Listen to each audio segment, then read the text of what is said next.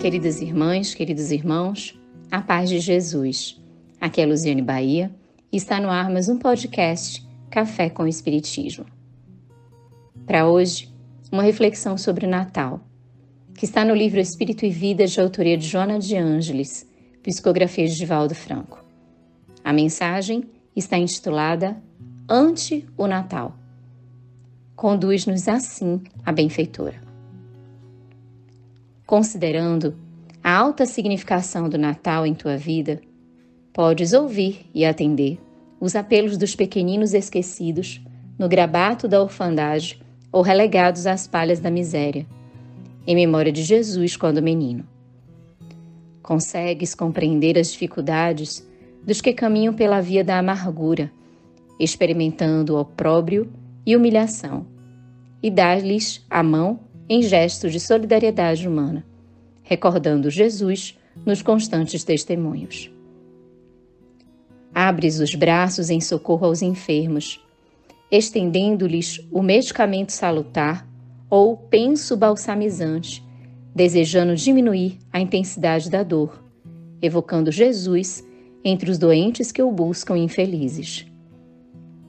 Ofereces entendimento aos que malograram moralmente e se escondem nos recantos do desprezo social, procurando-os para os levantar, reverenciando Jesus, que jamais se furtou à misericórdia para os que foram colhidos nas malhas da criminalidade, muitas vezes sob o jugo de obsessões cruéis.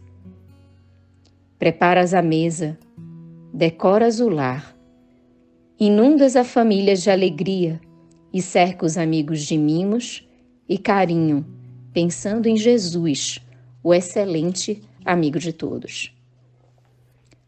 Tudo isto é Natal, sem dúvida, como mensagem festiva que derrama bênçãos de consolo e amparo, espalhando na terra as promessas de um mundo melhor, nos padrões estabelecidos por Jesus através das linhas mestras do amor. Há, todavia, muitos outros corações junto aos quais deverias celebrar o Natal, firmando novos propósitos em homenagem a Jesus. Companheiros que te dilaceraram a honra e se afastaram. Amigos que se voltaram contra a tua afeição e se fizeram adversários.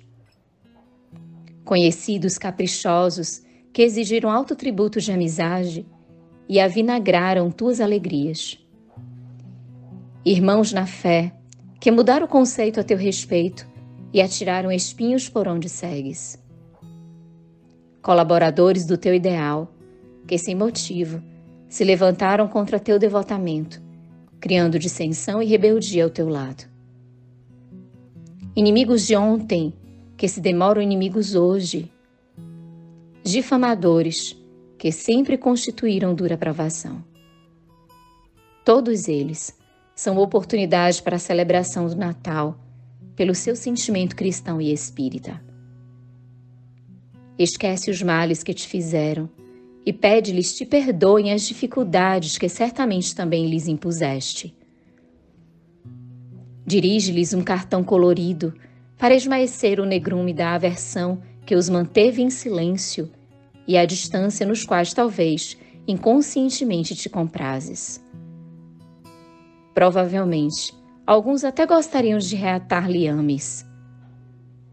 Dá-lhes esta oportunidade por amor a Jesus, que a todo instante, embora conhecendo os inimigos, os amou sem cansaço, oferecendo-lhes ensejo de recuperação. O Natal é dádiva do céu à terra, como ocasião de refazer e recomeçar. Detente a contemplar as criaturas que passam apressadas. Se tiveres olhos de ver, percebê-las, tristes, sucumbidas, como se carregassem pesados fardos, apesar de exibirem tecidos custosos e aparência cuidadosa. Explodem facilmente, transfigurando a face e deixando-se consumir pela cólera, que as vence implacavelmente. Todas desejam compreensão e amor, entendimento e perdão, sem coragem de ser quem compreenda ou ame, entenda ou perdoe. Espalha uma nova claridade neste Natal, nascenda por onde avanças na busca da vida.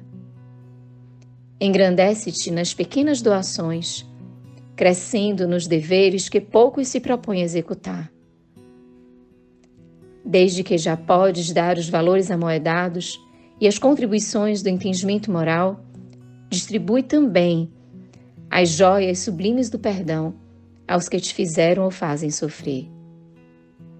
Sentirás que Jesus, escolhendo um mínimo refúgio para viver entre os homens, semeando alegrias incomparáveis, nasce agora no teu coração, como a informar-te que todo dia é Natal para quem o ama e deseja transformar-se em carta viva para anunciá-lo às criaturas desatentas e sofredoras do mundo. Somente assim ouvirás no imo d'alma e entenderás a saudação inesquecível dos anjos na noite excelsa.